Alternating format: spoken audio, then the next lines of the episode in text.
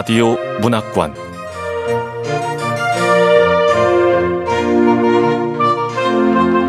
한국 단편 문학 특선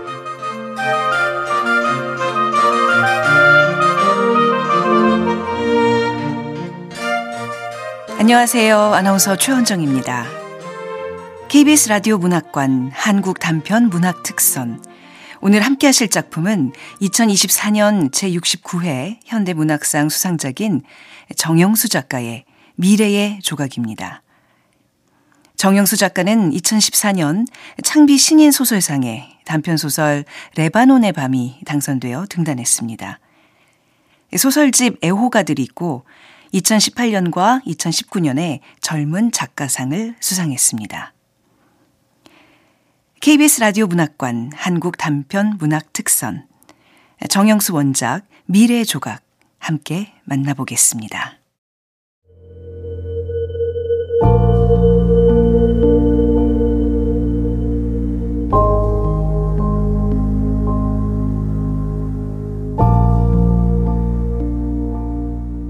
미래의 조각 정영수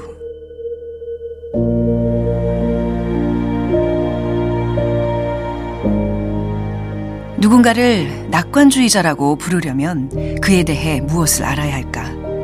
어쩌면 당신은 적어도 그가 스스로 손목을 긋거나 옥상에서 뛰어내리거나 안정제를 마흔 알쯤 먹고 누구도 들어오지 못하도록 문을 잠근 다음 아무 고통 없이 영원한 잠에 빠져들기를 기다려본 적은 없는지 먼저 확인하려 들지 모르겠다.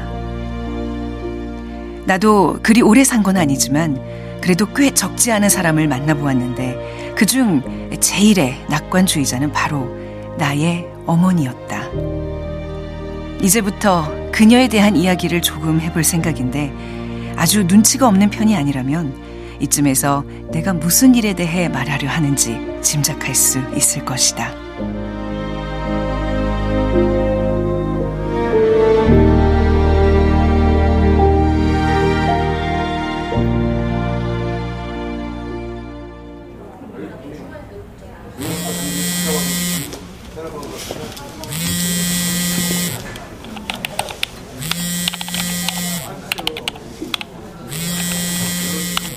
이런 시작을 그리 좋아하지 않지만 아무래도 형에게서 전화가 걸려온 일부터 이야기해야 할 듯하다. 세상에 수많은 소설이나 영화가 누군가에게 전화가 걸려오면서 시작되는데 그건 실제로 일이 대개 그렇게 시작되기 때문이다. 형에게 전화가 왔을 때 나는 오늘은 기필코 뭐라도 써버리라 굳은 마음을 먹고 오후 반차까지 내서는 카페에 앉아 나와 아무 관계도 없는 고생대 수중생물들의 진화 과정을 독파해 나가던 참이었다. 형이 왜 전화를... 치, 디지털 신호에 불과한 전화에서 어떤 기운을 느낄 수 있다는 건 신기한 일이야. 어, 형. 왜? 혹시 최근에 엄마한테 전화 안 왔어? 음. 엄마와 마지막으로 통화를 한 건 지난 계절인데. 오늘도?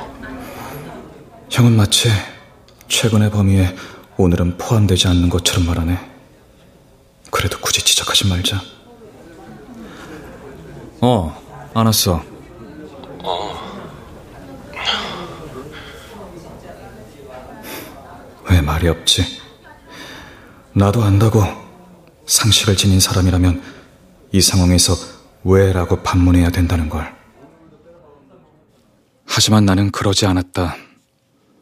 수학의 너머에서 형은 한참 동안 그래봐야 몇 초 정도였겠지만 침묵을 이어갔다. 그 시간 동안 나는 무언가 팽팽한 줄다리기를 하고 있는 기분이었다. 그건 내가 좋아하지 않는 종류의 줄다리기였지만 그래도 먼저 손을 놓지는 않았다.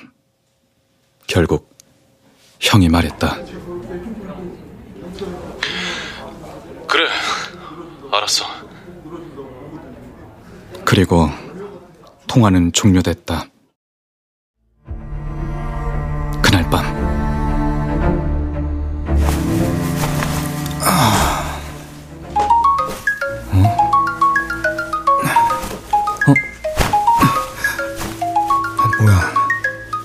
이 밤에 형이 왜? 11시가 조금 넘었을 무렵 울린 전화에서는 기운이라는 걸 느낄 필요도 없었다. 늦은 시간, 그리고 두 번째 전화. 그것은 불길한 무언가의 징조가 아니라 사건 그 자체였다. 어, 왜? 무슨 일 있어? 왜? 무슨 일 생긴 거야? 중환자실에 있어. 아까 나부터? 이번엔 진짜야. 진짜 마음 먹었다고. 이게 영화였다면 점프 컷으로 내가 불 꺼진 중환자실 앞 복도를 서성거리는 장면으로 연결됐겠지만 발견 직후 곧바로 병원으로 옮겨서 응급처치를 했지만 의식이 돌아오진 않고 있어. 기도 삽관을 통해 호흡을 유지하고 있긴 해. 하지만 아무것도 장담할 수는 없는 상황이야.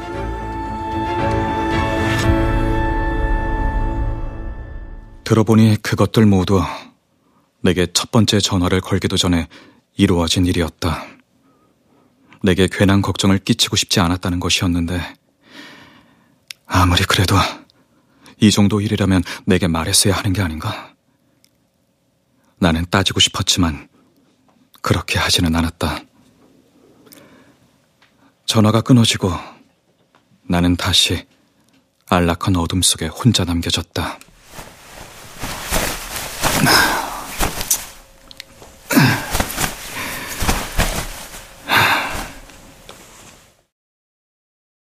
나는 어머니를 볼 수 없을 것이 분명함에도 허겁지겁 차를 몰고 병원으로 가 복도의 불편한 의자에 앉아 밤을 지새우는 사람은 되지 못했다.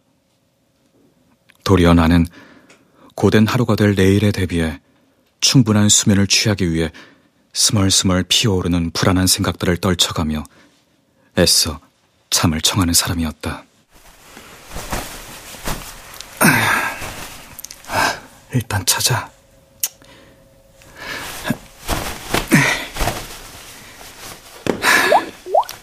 오전 6시에 알람 설정은 됐고, 아, 어머니에게 갈 거. 나는 혹시라도 다음날 눈을 떴을 때 이 일을 까맣게 잊어버린 채 평소 루틴대로 출근해버릴지 모른다는 생각에 오전 6시에 미리 알람을 설정하고 어머니에게 갈 것이라고 메모해두는 사람이었다. 그리고 나는 정말로 그렇게 했다.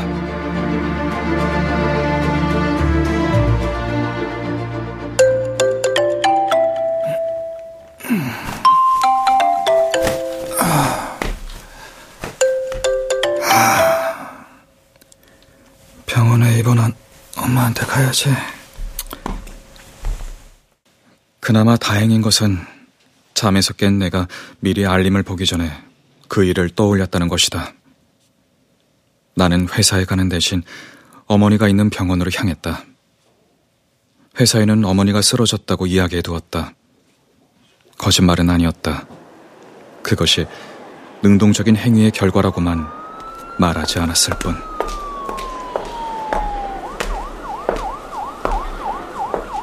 어, 형. 어, 왔어? 나 원무과 좀 다녀올게. 어, 어. 어, 어. 내가 도착했을 때 형은 이런저런 사무 처리를 위해 병원 어딘가를 돌아다니고 있었다.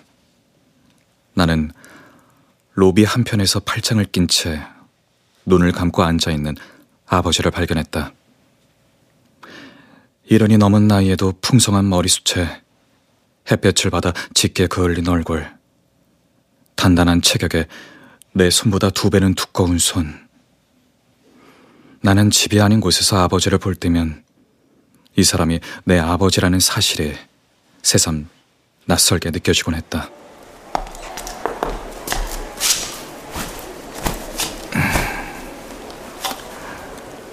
아버지, 어떻게 된 거예요? 네 엄마가 죽겠다고 약을 먹었어. 네, 들었어요. 기분이 묘하더라고. 그래서 혹시나 해서 가봤더니 잘하셨어요. 형이 그때 아버지가 집에 안 가셨으면 큰일 날 뻔했다고 하더라고요. 근데 형 말론 엄마가 뭔가를 남겼다고 하던데. 형은 어머니가 유서를 남겼다고 했다. 내가 뭐라고 적혀 있었는지 묻자 내용은 보지 않았다고 했다. 형은 조금 화난 목소리로 이렇게 말했다. 그걸 내가 왜 봐? 엄마가 죽은 것도 아닌데. 형은 그것을 보는 게 어머니의 죽음에 동의하는 행위라고 여겼던 것 같다. 나로서는 좀처럼 생각하기 어려운 사고의 전개였지만 아버지에게는 그러지 않았던 것 같다. 있긴 있는데. 아, 지금 갖고 계세요? 어. 아이, 이런 걸 뭐하러 봐. 아, 그냥 보는 거죠. 아, 줘보세요. 내가 몇 번도 요청하고 나서야 아버지는 마지못해 휴대폰으로 찍어둔 것을 내게 보여주었다. 낱장을 뜯어낸 노트에 가로로 적힌 그것은 유설하기보다는 짤막한 메모였는데 실제 말투와는 다르게 늘 어딘지 낭만성과 비장미가 느껴지는 어머니 특유의 문체로 적혀 있었다.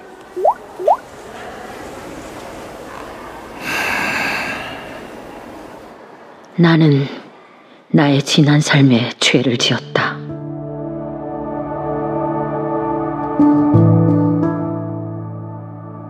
딱 한 줄이었다. 그리고 작성한 시각과 함께 서명이 되어 있었다.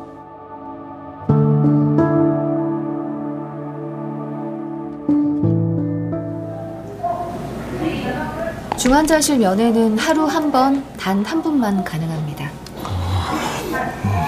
그럼 오늘은 첫째가 하는 걸로 하지. 네, 아버지.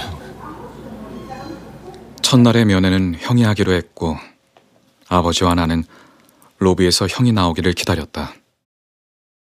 허용된 면회 시간은 단 10분뿐이어서 형은 들어간 지 얼마 되지 않아 다시 로비로 나왔다.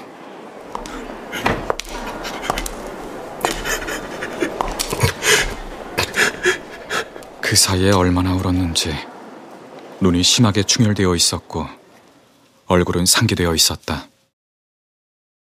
그때 나는 생각했다. 나도 사람들 앞에서 저렇게 울 수 있을까? 이번엔 진짜야. 형이 말했듯 어머니가 이런 일을 벌인 것은 이번이 처음이 아니었다. 우리 가족이 모두 한 집에 살 때, 그러니까 지금으로부터 15년 전쯤 모두가 집을 비운 사이 어머니는 방문을 걸어 잠그고 그동안 모아두었던 신경 안정제를 한 입에 삼켰다. 어머니는 의식을 찾긴 했지만 울면서 우리에게 서름과 울분을 토해냈고 제질만 없었으면. 얼마 지나지 않아 다시 잠이 들었다. 그러고 나서 아버지가 우리에게 식탁에 앉아보라고 한 뒤 앞으로 어머니에게 신경을 좀 더 쓰자고 말하는 것으로 상황은 종료되었다. 어머니는 깨어나서도 한동안 취한 사람처럼 말했고 낮이고 밤이고 동네를 헤매고 다니며 버려진 가구들을 주워왔다. 어머니는 이후 거의 한 달간의 일을 기억하지 못했다. 그리고 어느 날 어머니는 이렇게 말했다. 참, 니네 아빠는 도대체 이런 쓰레기들을 왜 자꾸 주워다 놓는 거야? 그래서라고 해야 할까? 나는 내심 이 모든 일이 지나갈 일이라고 생각했던 것 같다.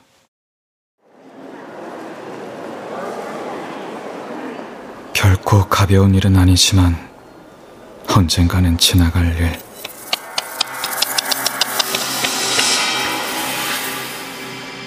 지금은 중환자실에 있지만 딱 한 달 뒤로 시간을 돌리면 마치 아무 일도 없었던 것처럼 엄마는 다시 집으로 돌아와 있을 것이고 우리에겐 엄마의 남은 삶이 불행하지 않도록 노력하는 과제가 남겨져 있을 거야. 오늘은 더 이상 할 게 없으니까 내일 다시 오자. 형, 의사가 정확히 뭐라고 말했어? 어, 그게 일단 지켜봐야 알 수 있을 것 같아. 아, 그래서 그게 뭔데? 아이, 답답하게 굴지 말. 아, 진짜. 형은 엄마 상태가 정확하게 어떤지 왜 말을 안 해? 에휴, 직접 물어보는 수밖에. 나는 형이 전달하는 말을 통해 의사가 정확히 어떻게 말했는지 유추하는 일에 지친 나머지 중환자실로 들어가는 간호사에게 부탁해 어머니를 담당하는 의사를 만나 어머니가 먹은 것이 무엇인지 듣고 나서야 이것이 그런 종류의 일이 아니라는 사실을 알게 되었다. 네, 환자분께서는 농약을 마셨습니다. 예? 신경 안정제가 아니라 농약을 마셨다고요? 네, 고농축 살충제죠. 어, 현재 위중한 상태도 상태지만 만약 살아나신다고 해도 그게 타고 들어간 길을 따라 식도부터 위장 그리고 폐까지 환자분은 돌이킬 수 없는 손상을 입은 채 살아가야 합니다. 아, 아, 형이 말한 이번엔 진짜야. 그게 농약을 의미하는 거였어. 그건 어머니가 그 일에 성공하지 못했다 해도 결코 예전의 건강한 몸으로 돌아올 수 없다는 뜻이었다. 아버지와 형은 내게 언제 그 사실을 말하려 했던 걸까? 어머니가 정신을 되찾으면, 아니면 죽고 나서? 물론 약을 먹었다는 두 사람의 말은 거짓말은 아니었다. 그것이 무슨 약인지 이야기하지 않았을 뿐.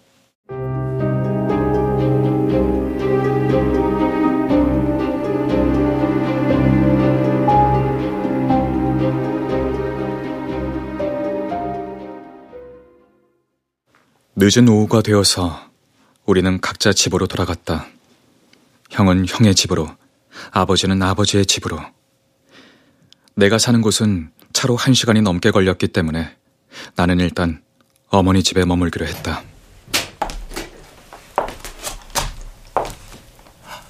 아, 아 이게 다 뭐야? 어머니의 집은 폴리스 라인만 없다 뿐이지. 마치 일부러 사건 현장을 보존하기라도 한 듯 모든 것이 그대로였다. 어질러진 신발들, 무언가를 닦고 거실 한편으로 치워진 걸레들, 비뚤어진 식탁, 그리고 싱크대 앞에 놓인 문제의 병. 특공대라는 라벨이 붙어 있는 반투명한 플라스틱 통에는 초록색 액체가 반쯤 남아 있었다. 나는 어머니가 그렇게 독한 마음을 먹을 수 있는 사람이라는 사실을 믿을 수가 없었다. 그렇지 않은 사람이 농약을 삼킬 수는 없는 일이겠지만. 내가 마지막으로 이 집에 온 것은 늦겨울 무렵이었다. 어머니는 아버지가 따로 집을 구해 나간 뒤 혼자 살고 있었다. 엄마, 나왔어. 어, 바쁜데 부른 거 아니야? 아, 괜찮아. 아, TV로도 너튜브 볼 수 있어. 아, 그리고 와이파이 어댑터 구해왔으니까 조금만 기다려. 음, TV는 잘 나오지? 자율주행 전기자동차 주식이 일제히 폭등했습니다. 오늘 현재 T사는 5% 뛰어 주당 250달러를 넘어섰고요. 관련 주식들도 일제히 상승세를 기록 중입니다. 어, 잘 나오네. 엄마, 잠깐 기다려. 자율주행 전기차라. 조금만 있으면 운전면허도 필요 없어질 것 같아. 둘째야. 네. 그때 되면 나 차 한 대 사줘. 차 타고 유럽 가게. 에? 자율주행 자동차가 나오면 면허 없이도 혼자 차를 타고 돌아다닐 수 있게 될 거잖아. 그때가 되면 통일도 되어 있을 테니까 북한을 거쳐 유럽까지 갈 수 있지 않겠어? 아휴, 엄마. 자율주행이 상용화되는 건 아직 먼 일이야. 그리고 통일은 더더욱 요원할 것 같은데. 엄마, 유럽은 그냥 비행기 타고 가.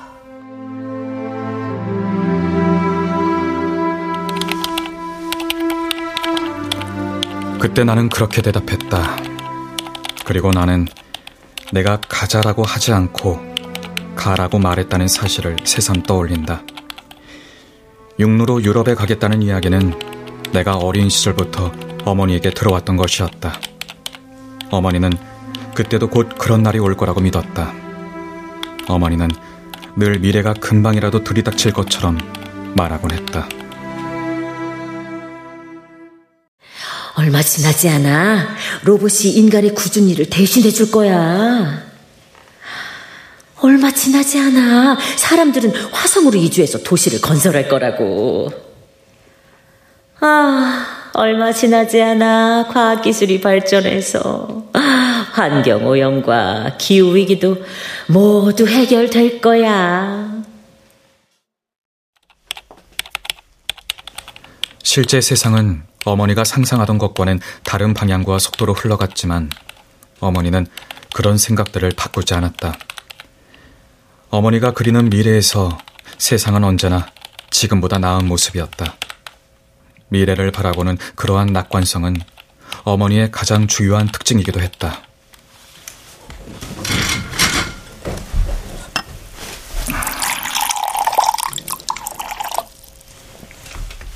낙천적인 사람은 모든 것에 대해 모두 괜찮다라고 말함으로써 긍정성을 강화하지만 낙관적인 사람은 모두 괜찮을 거야 라고 말함으로써 그렇게 한다. 낙천성을 유지하려면 현실을 긍정적인 방식으로 재조합하거나 합리화하는 과정이 필요했지만 낙관성은 막연한 믿음만으로도 가능했다. 어머니는 신앙이 없었지만 대신 미래를 믿었다. 자율주행 자동차가 나오면 면허 없이도 혼자 차를 타고 돌아다닐 수 있게 될 거잖아. 그때가 되면 통일도 되어 있을 테니까 북한을 거쳐 유럽까지 갈 수 있지 않겠어? 그러니까 어머니는 언제나 현재의 좋은 곳을 손에 잡기보다 미래에 도래할 좋은 것을 기다리는 일을 택하는 사람이었다. 당장 비행기를 타고 유럽에 가는 대신 인공지능에 운전하는 차를 타고 유럽에 가게 될 날을 기다리는 것처럼. 그렇다면 그런 낙관성을 지닌 사람이 왜 농약을 먹었을까?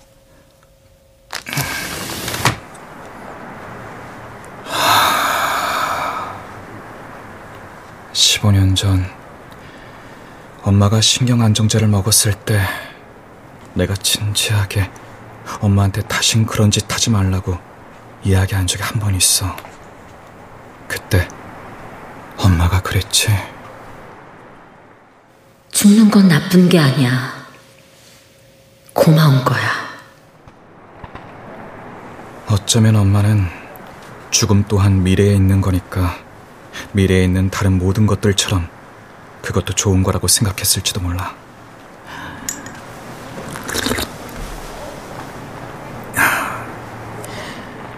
우주의 탄생 이후 지금까지 탄생한 거의 모든 생명체들, 지구에서 태어나 살았던 거의 모든 인간들은 이미 죽었고, 아직 살아있는 존재들한테 분명하게 닥칠 단 하나의 미래는 오직 죽음뿐인데, 그게 나쁜 것이 리 없지 않을까 그런 생각.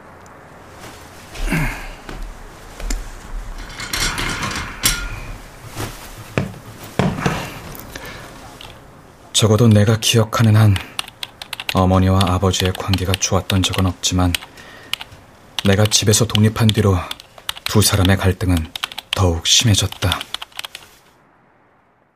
내 인생 물어내. 다 망쳐버렸다고. 왜 또 이래? 아, 이제 와서 이러면 날도 어쩌라고? 형이 먼저 집에서 나오고 그 다음에 내가 나오고 나서 두 사람은 함께 살기 시작한 뒤 처음으로 단 둘이 되었다. 형을 임신한 것을 계기로 함께 살게 되었고 나를 임신한 것을 계기로 결혼식을 올리게 되었으니 40년이 넘는 두 사람의 역사 속에 단둘이었던 시간은 거의 존재하지 않았던 것이다. 당신 날 강제로 임신만 안 시켰어도 미안하다고 그랬잖아. 돌려놔. 내 인생 돌려달라고! 어머니는 아버지의 강압에 의해 임신을 하고 함께 살게 되었던 10대 시절처럼 약하지 않았으며 형과 나를 키워내는데 기력을 쓸 필요가 없어졌으니 이제 자신이 가진 모든 여력을 끌어모아 해내야 할 유일한 삶의 과제가 아버지와 싸우는 일뿐이라는 듯이 아버지에게 덤벼들었다. 그래서 형과 나는 두 사람을 떼어내는 방법을 택하기로 했다. 우리는 두 사람을 설득해 따로 살도록 방편을 마련했고 이를 핑계 삼아 아버지가 서울에 따로 집을 구하도록 했다. 우리는 그곳으로 어느 정도 상황이 일단락되리라 기대했고 실제로 어느 정도 그러기도 했다. 그랬는데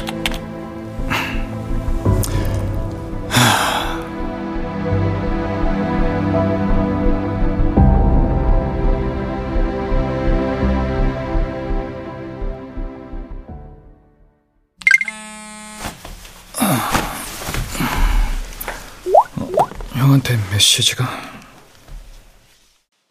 어머니 의식 찾았다. 나는 어머니 집에 있는 것들로 간단히 아침을 먹고 샤워를 한 뒤 집에서 나왔다.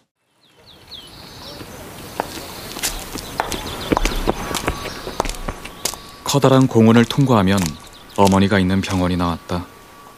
신도시마다 하나씩 있는 중앙공원이라 이름 붙은 공원이었다. 어머니 또래처럼 보이는 여자들이 선캡을 쓴 채 햇빛 아래 서서 이따금씩 폭소를 터뜨리며 이야기를 나누고 있는 모습도 보였다. 아니 이렇게 걷는데 왜 뱃살은 그대로인 거야? 아유 음식을 그렇게 먹으면서 살 빠지길 바라면 안 되지.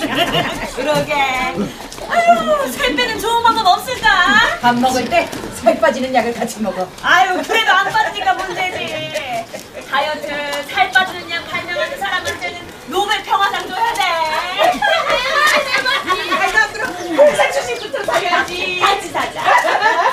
왜 엄마는 저기 있지 않고 병원에 있을까?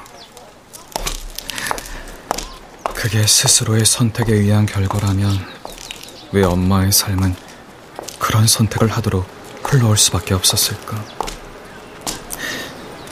엄마는 죽음이라는 게 이런 풍경을 영원히 포기하는 것이라는 사실을 분명히 알았을까? 이것뿐만이 아니라 엄마가 좋아하던 목련과 들꽃과 골목에서 가끔씩 마주치는 고양이들과 스스로 운행하는 차 안에서 볼 수 있었을 유럽의 산과 들과 성당들 그것들을 비추는 눈부신 햇살들까지 그 모든 것들을 포기하는 것이라는 사실을 정말로 알았을까?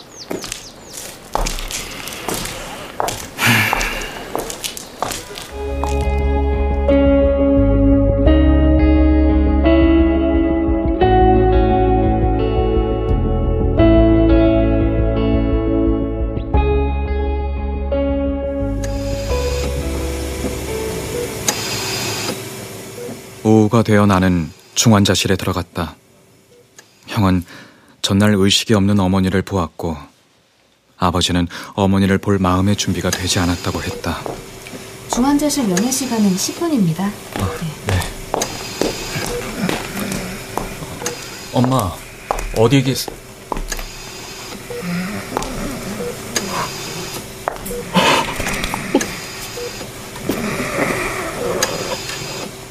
기도삽과는 예상했던 것보다 훨씬 끔찍한 모습이었다. 어머니는 누운 채로 천장을 향해 고개를 젖히고 있었는데 마치 엄지 손가락보다 더 굵은 커다란 쇠파이프를 삼키려 하는 것처럼 보였다. 발버둥 치지 못하도록 양 손목은 침대에 묶여 있었고 팔과 몸에는 수액을 공급하고 심박수를 체크하기 위한 선들이 얼기설기 연결되어 있었다.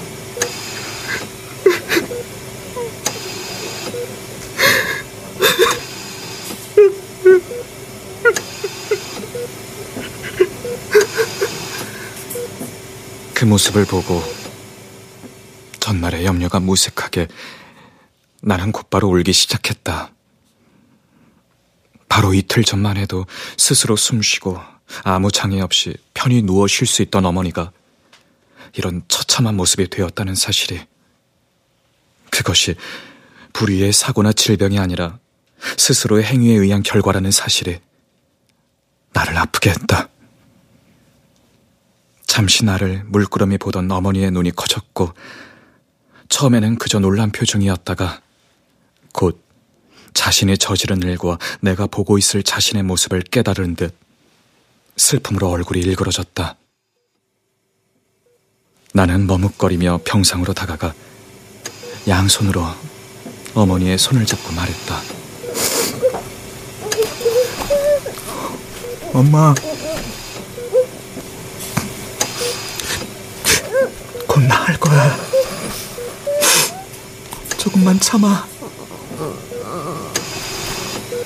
정말 곧 낫는지, 정말 조금만 참으면 되는지, 된다면 무엇이 되는지 알 수 없으면서도 나는 그렇게 말했다. 그러자 어머니는 내 손에다 무언가를 쓰려 했다. 응? 응? X?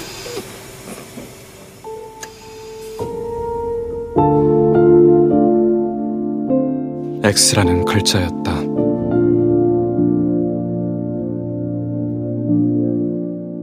하지만 어머니는 그 일을 기억하지 못했다. 어머니는 의식을 되찾은 후 조금씩 회복해서 일반 병동으로 옮겼고 며칠이 더 지난 뒤에는 집으로 돌아올 수 있었다.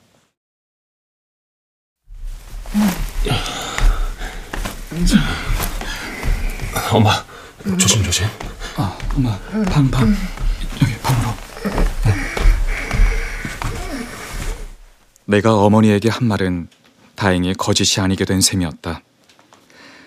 나는 어머니에게서 그동안의 일에 대한 한 줄 이상의 말을 듣고 싶었으나 그럴 수 없었다. 특공대가 어머니의 몸 전체를 파괴하지는 못했지만 성대를 파괴하는 데에는 성공했기 때문이었다.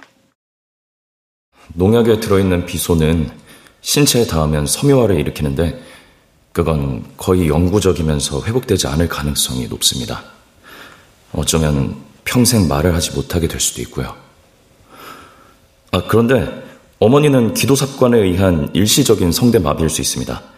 그런 경우 목소리를 완전히 잃진 않을 겁니다. 형과 나는 당분간 돌아가며 어머니를 돌보기로 했다. 사실 돌본다기보다는 감시에 가까웠지만 병원에서 어머니의 심리 상태를 확인하러 온 정신과 의사는 이렇게 권유했다.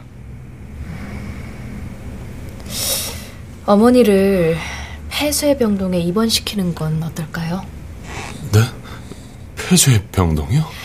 자살기도 환자는 약 70%의 확률로 한 달 내에 그 일을 다시 시도하거든요. 다, 다시 시도요? 사고 당시 어머니의 모습을 직접 목격한 형은 공포에 사로잡혀 집 앞에 쓰레기를 내놓을 때에도 어머니를 혼자 두지 않으려 했다. 나는 회사에 길게 휴가를 냈는데 처음에 적당히 둘러대지 않고 어머니가 쓰러졌다고 이야기해둔 게 나름 효과가 있었다. 내가 주로 어머니 집에 머물고 집이 가까운 형은 필요할 때 수시로 들르기로 했다. 어머니가 안정을 되찾을 때까지 우리는 아버지와 어머니를 만나지 못하도록 하기로 했기 때문에 그래서 어머니와 하루의 대부분을 같이 보내는 사람은 내가 되었다.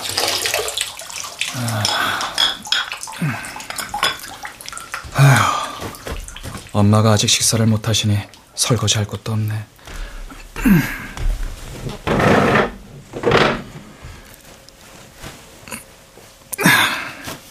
다시 뭐라도 써볼까?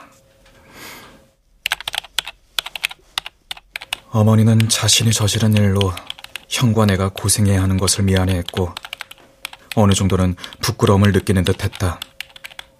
그런 선택을 했다는 사실이 아니라 결국 성공하지 못했다는 사실에 대해서 어? 왜 엄마 머리가 울려? 어, 자, 자, 자. 베개를 받쳐줄게. 자, 자, 자. 어, 엄마, 죽도 조금만 더 먹자. 응? 자, 자, 자.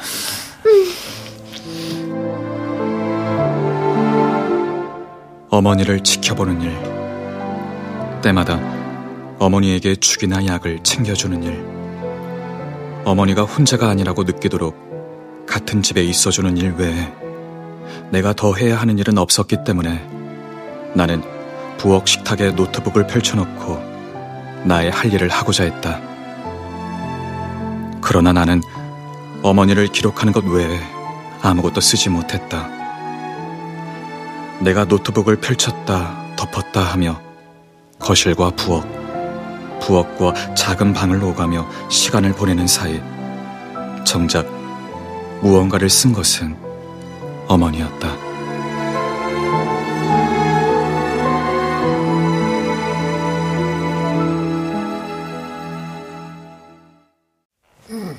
엄마, 뭐라고? 뭐, 뭐 필요해? 할 말 있어?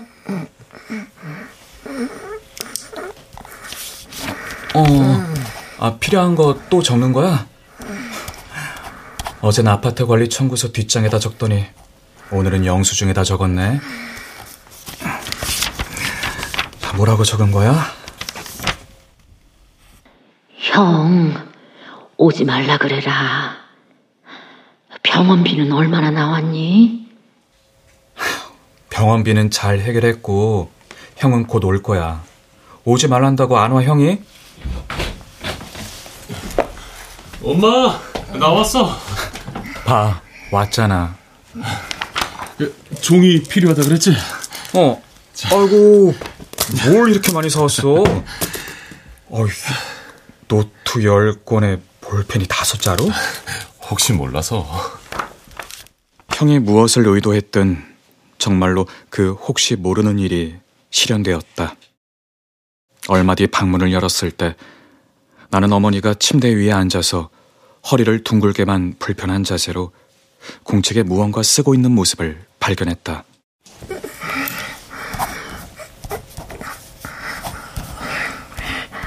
처음 그 모습을 보았을 때 나는 순간적으로 두려움을 느꼈는데 어머니가 이번에야말로 제대로 된 유서를 쓰고 있는지 모른다고 생각했기 때문이었다. 어머니가 쓴 글을 읽는 것은 며칠이 지나서였다. 나는 어머니가 잠들었을 때 조용히 그것들을 들고 거실로 나왔다.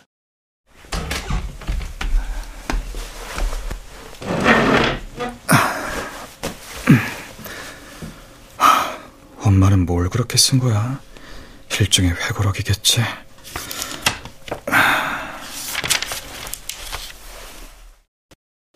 나는 고향에서 중학교를 졸업한 뒤 서울로 상경했다. 어? 엄마는 아버지를 만나 강압에 의해 관계를 맺고 본인의 의지와 상관없이 임신을 했잖아. 그런데 엄마의 글에서는 다른 미래를 살고 있어. 나는 무사히 고등학교를 졸업한 후 드물게 대학에도 가게 되었다.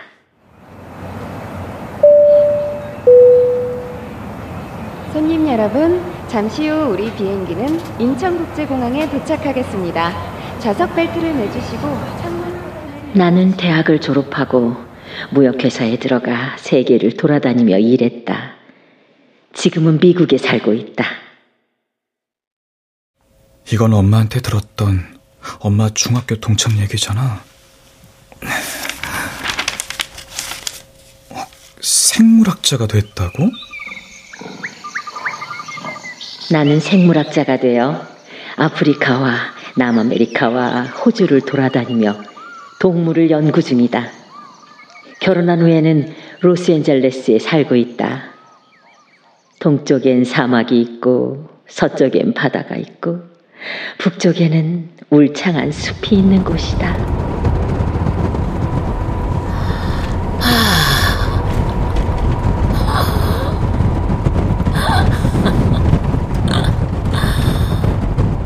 나는 운전을 잘한다. 그래서 가고 싶은 곳 어디든 돌아다닐 수 있다. 오늘은 내가 직접 운전하는 자동차로 사막을 통과하게 될 것이다. 몇 년 전 로스앤젤레스에서 내가 엄마한테 전화 걸었을 때 이런 얘기를 한 적이 있었지.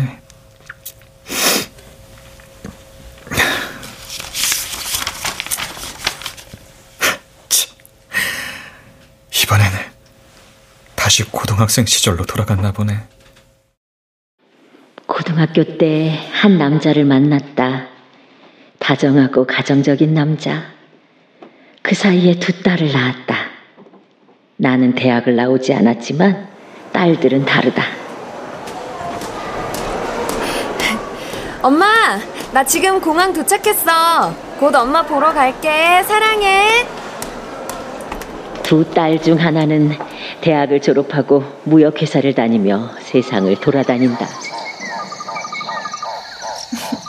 엄마, 나 지금 아프리카야. 다음 주에 엄마 보러 갈게.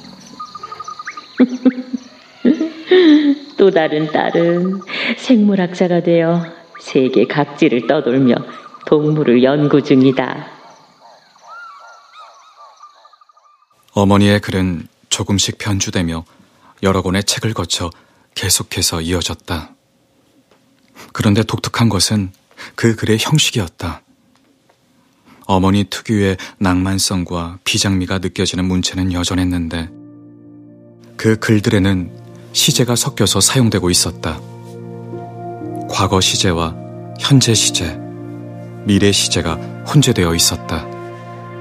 할 것이다, 했다, 한다, 될 것이다, 되었다, 된다. 어머니의 글은 마치 다중우주를 그리는 미래의 일기 같았는데 그것은 가능성의 구현이라는 점에서 근본적으로 내가 쓰는 쓰려는 글들과 다르지 않았다. 그것이 계속해서 실패하고 있다는 점에서도 그 글은 어머니의 실패한 유크로니아였다. 낙관의 실패가 아니라 구성의 실패. 어머니는 가능한 삶을 계속해서 써나갔지만 자유롭게 펼쳐진 자신만의 노트에서도 과거 속의 미래를 온전하게 재구성하는데 끊임없이 실패하고 있었다.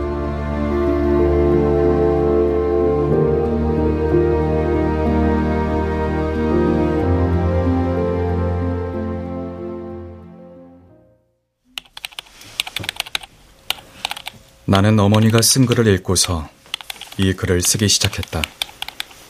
앞에서 말했듯 이 글도 어머니가 쓴 글들과 본질적으로 다르지 않다. 이 글은 내가 원하는 방식대로 재구성되었으며 실제 일어난 일에서 많은 것이 생략되어 있다. 이 글에는 나의 아내가 등장하지 않고 이모들과 삼촌들이 등장하지 않고 실제로는 많은 도움을 주었던 어머니의 오랜 친구도 등장하지 않는다. 이 글은 많은 부분 사실을 기록했지만 어떤 면에서는 어머니의 글처럼 역시나 하나의 가능성이다. 그리고 이것은 내가 하는 또 하나의 구성이다.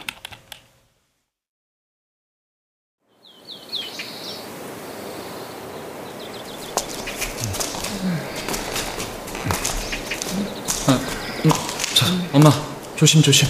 아이고, 응, 살살. 그래도 산책 나오니까 좋지?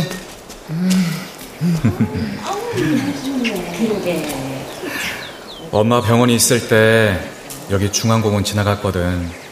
그때도 저 아줌마들 선캡 쓰고 운동했는데 오늘도 나왔네. 엄마가 특공대를 절반 남기지 않고 다 마셨다면 절대로 볼 수 없는 풍경이야. 어때? 대단히 아름답진 않지만 평화롭지?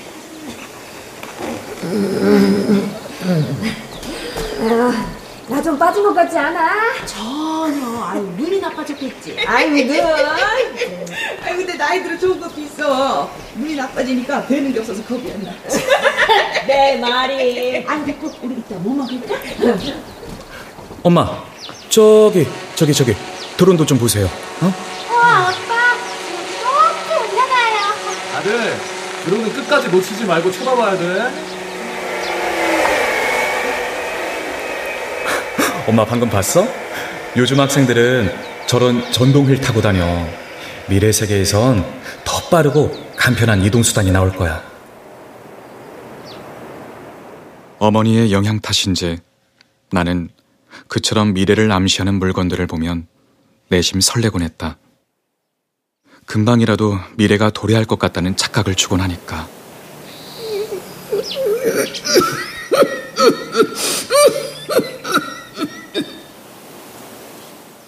어머니는 내게 입모양으로 무언가를 말하려다가 온몸을 휘청이며 한참 동안 기침을 했다. 나는 보지 않아도 어머니가 무슨 말을 하려 했는지 알 수 있었다. 내가 옆에 있는 동안 어머니가 내게 가장 자주 했던 말. 엄마, 너무 신경 쓰지 마. 엄마는 괜찮을 거야.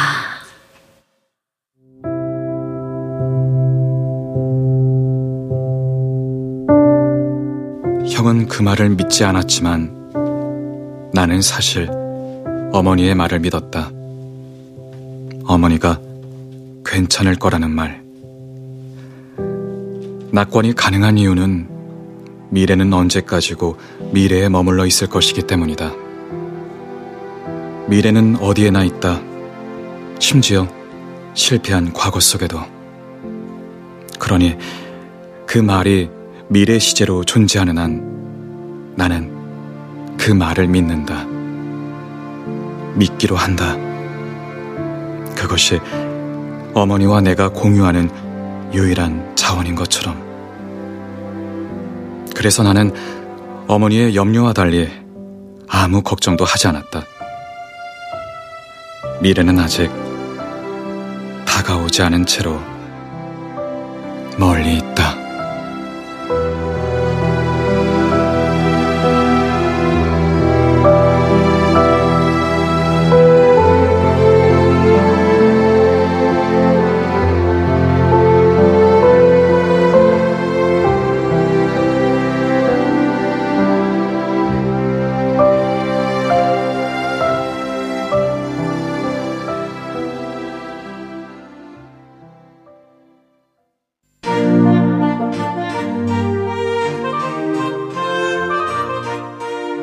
라디오 문학관 정영수 원작 미래의 조각. 기술 김남희 음악 효과 안익수 강우석 노동걸. 음악 최현석 극본 서현이 연출 박기환. 진행의 아나운서 최원정이었습니다.